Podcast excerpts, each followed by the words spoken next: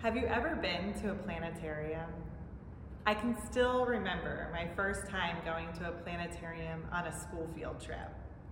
I couldn't believe I had the invitation to see the vastness of the universe, all from sitting in a comfy black chair around my school friends. Since then, I've now seen the night sky in Zion National Park, and just down the road here at the highest point in Ohio, in Bellefontaine. Stars removed from light pollution, wow, just wow. In fact, there are people around the world working hard to bring the stars into view again. Have you ever heard of the dark sky movement? The dark sky movement works to educate cities around the world about the benefits of minimizing city lights there's too much light pollution in many cities across the world, and it creates a perpetual twilight, never allowing us to see the stars as we could with less light pollution. And light pollution does more harm than just not seeing the stars. Light pollution affects tree cycles, insects, and it has devastated the bird population as birds migrate in the cover of night to keep safe. Today, we are celebrating the Epiphany story, a story about the stars and the night sky.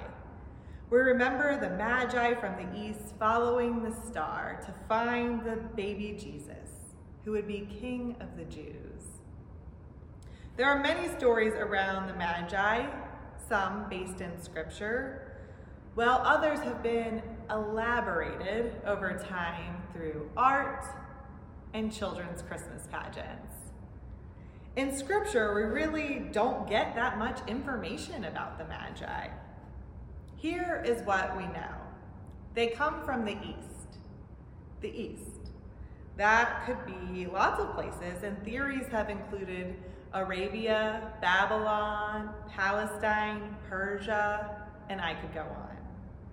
They're called magi in the original text, which has been interpreted to mean wise men, magicians, astronomers.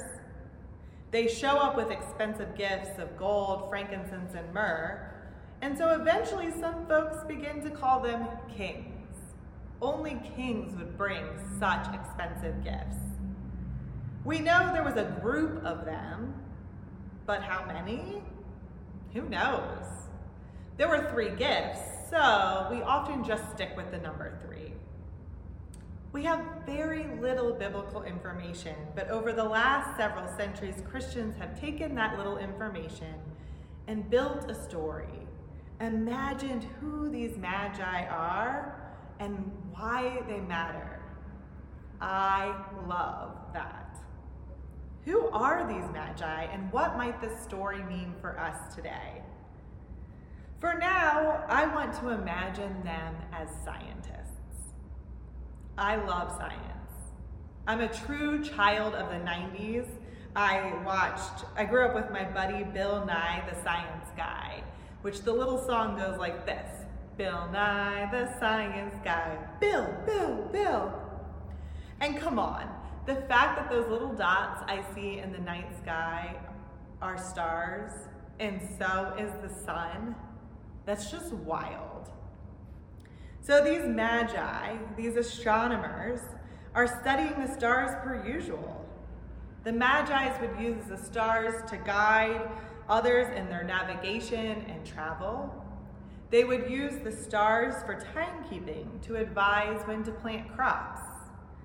They would look to the cosmos to see how time paces. And this day, we look to the stars for storytelling. The Magi are looking to the stars for signs of God. They're looking to the stars for signs of awe and wonder. They look to the stars for guidance and philosophy.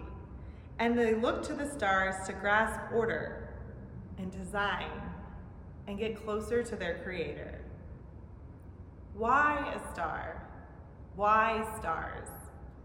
Science and faith for many Christians aren't at odds, but for some people of faith, they have grappled with what to do with it altogether.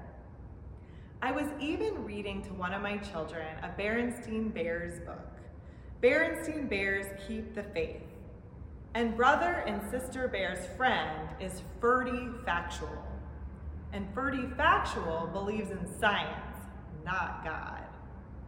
That sweet children's book pit Christianity against science. And my kid's takeaway, Ferdy Factual was cool. Of course, Ferdy Factual is cool. This sent Trip and I down a rabbit hole of trying to explain to our children that science and faith aren't at odds. You can believe in science and love God too. And in my preparation for this sermon, I stumbled upon the most surprising thing. There is a Vatican observatory. On their website, it says the Vatican's observatory's purpose is to promote education and public engagement in astronomy and constructive dialogue in the area of faith and science. The Vatican Observatory is one of the most active astronomical observations in the world, with its roots going back to 1582. In the medieval church, priests had to study and master theology and astronomy. The Vatican has known for a long time that we people of faith need astronomy. To understand God and who God is, we need the stars. If we live in a world created by God, then we can spend our life trying to get to know God by getting to know God's creation through science. Science is a really valid way to get to know God. The Vatican Observatory Director, Brother Guy Consolmagno, described the experience of holding a meteorite, saying, When I see and touch a meteorite, I get the same sensation, sensation of joy I get when I pray. I think the gospel writer of Matthew knew this that the star of Bethlehem would add layers of meaning to a story of the birth of Christ. Was the star a symbol used in the story of the Magi or a historical event of the cosmos? I'm not sure that really matters. What matters is, is that the Magi looked at the vastness of the stars and found a place in the story. The sky handed them a glimpse of grace. Science and faith are working together, hand in hand, in this story. Through the lens of astronomy, we glimpse the wonders of the cosmos and find inspiration to marvel at the majesty of God's creation. Take stellar evolution, for example.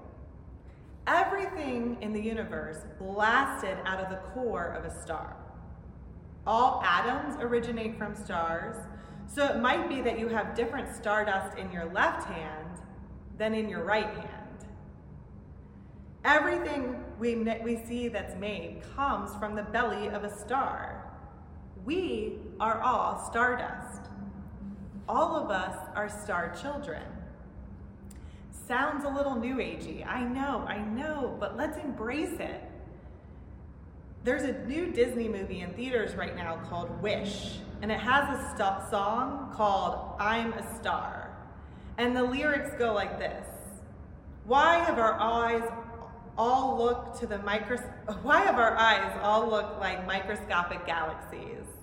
Have you ever wondered why you look up to the sky for answers? In the sky and your front yard, in your heart and in your scars. If you really want to know who you are, you're a star. Yes, you're a star. So that's your homework after the sermon. Look it up on Spotify and listen to I'm a Star from the movie Wish. We live in an age of stars, but trillions, trillions of years from now, that could come to an end. There's only so much hydrogen in the universe, and when it's used up, there will be no new stars. We live in a unique time in the universe. We have a chance to look up and see the stars. We live in an age of stars. Today and right now is the best time to be alive. We're in the golden age of the universe, the age of the stars. And for some, it might comfort you to look at the night sky and be reminded just how small you are in the vastness of the universe. But for others, it might comfort you to look up at the hundred billion trillion stars and know there's only one, only one of you. Both are true. We are speck in the universe, and we are one of a kind in the universe. Take whichever comforts you. Have you noticed I haven't mentioned God in the last two minutes? Or have I? Stars teach us about who God is. I see God in the stars. And seeing the stars has been part of our story for a long, long time. We need to see the stars like the Magi. And when I think of the stars, I think of the creation story in Genesis and God making the night sky and the stars. I think of Abraham and Sarah and God using the starry sky to share the promise of children and generations to come. I think of Joseph's dream and the sun and the moon and the 11 stars bowing down. We are star children. I have seen our connection to the cosmos in recent years with people's infatuation with the eclipse. A total solar eclipse happens when the moon passes between the sun and the earth, completely blocking out the face of the sun. The sky will darken as if it's dawn or dusk. Folks will gather on sidewalks and in fields.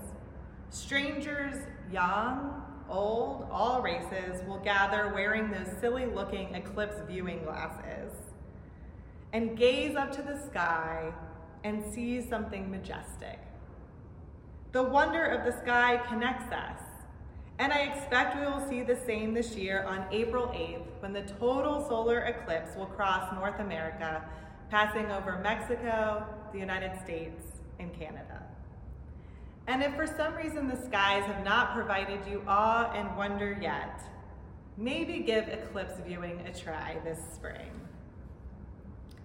It's Epiphany Sunday, and so we look to the stars with the Magi. In the quiet of the night, we recall the journey of the Magi, those wise astronomers who, with hearts attuned to the mysteries of God, followed the star to Bethlehem. Like the Magi, may our quest for understanding the cosmos be a journey that leads us closer to God's light. Amen.